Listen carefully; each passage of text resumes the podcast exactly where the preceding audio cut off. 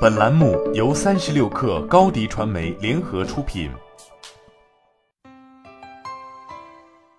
本文来自微信公众号“人神共愤”。我们总是讲到，职场未来趋势是从专业化技能向多元化技能发展，专业人士不能陷入专业化的陷阱。但很多人明显不同意，特别是那些不想做管理人员、不想创业，甚至不喜欢带新人，就想安安静静的搞自己的专业的人而言。难道职场就没有给他们留下什么别的选择吗？我二十年前加入广告业时，这个行业刚刚在中国大陆兴起。公司代理一家外资汽车厂商，三个品牌，每月广告服务费高达上百万。工作内容仅仅包括一个月开几次创意会，出几套平面稿，一年两次大策略，两条 TVC。你问为什么这么贵？因为整个公司从总经理、总监到资深指导这一级。全部是从新加坡、香港、台湾过来的团队，能不贵吗？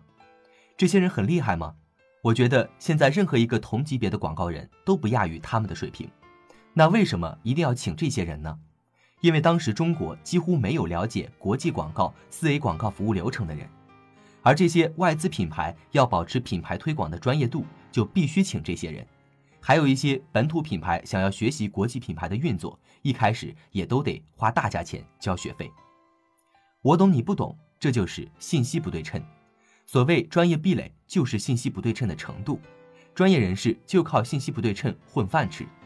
当然，吃饭的姿势分两种，一种是消除信息不对称。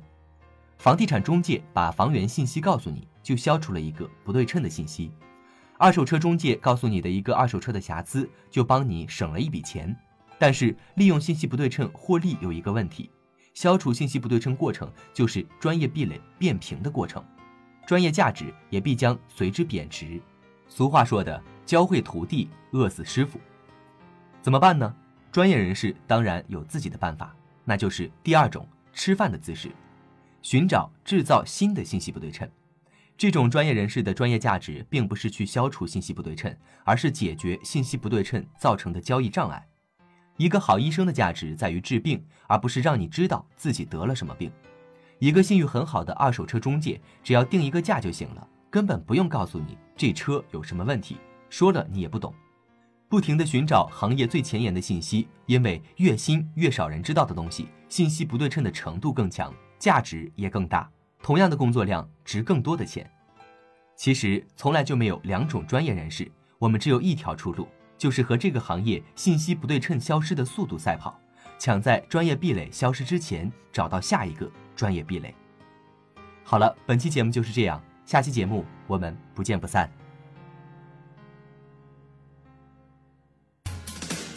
欢迎下载三十六课 APP，一网打尽商业大事件与科技新鲜事儿。欢迎添加克星电台微信号，微信搜索“克星电台”的全拼，加入我们的社群，一起交流成长。高迪传媒，我们制造影响力，用最专业的态度为企业提供视频、音频全流程解决方案。商务合作，请关注公众号“高迪传媒”。